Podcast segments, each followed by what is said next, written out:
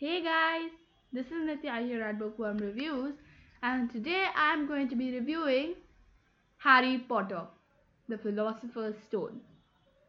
Harry Potter is the best book series ever to ever exist. It is literally my favorite book series, and the first book is really good. Now my favorite book in the series is the fourth book. The Goblet of Fire. It has a lot of new characters and Voldemort returns, so it's really interesting. But first, let's discuss the first book, The Philosopher's Stone, or if you're in America, The Sorcerer's Stone. This book is amazing. So there is a young boy called Harry. He's just turned 11. Now he lives in a house with his uncle Vernon and aunt Petunia, Dursley.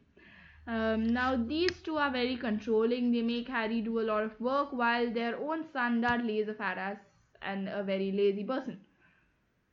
So poor Harry is made to do all the work until one day he turns 11 and he receives a strange letter. Now this letter is from the professors at a visiting school called Hogwarts, telling him that he is a wizard. Obviously his aunt and uncle don't want him to go.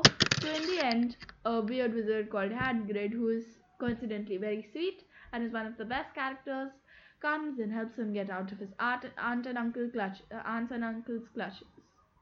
Now, after this, I'll leave the story to you, because when I read it, I was really happy to read all the surprises, and I don't want to ruin them. Harry Potter is the best book. Surprises shouldn't be ruined for the best books. But this book is for 9+. It is really good. It is a must read, and you will find reviews for it everywhere, since it's like the number 1 children's book ever. So have fun. Bye.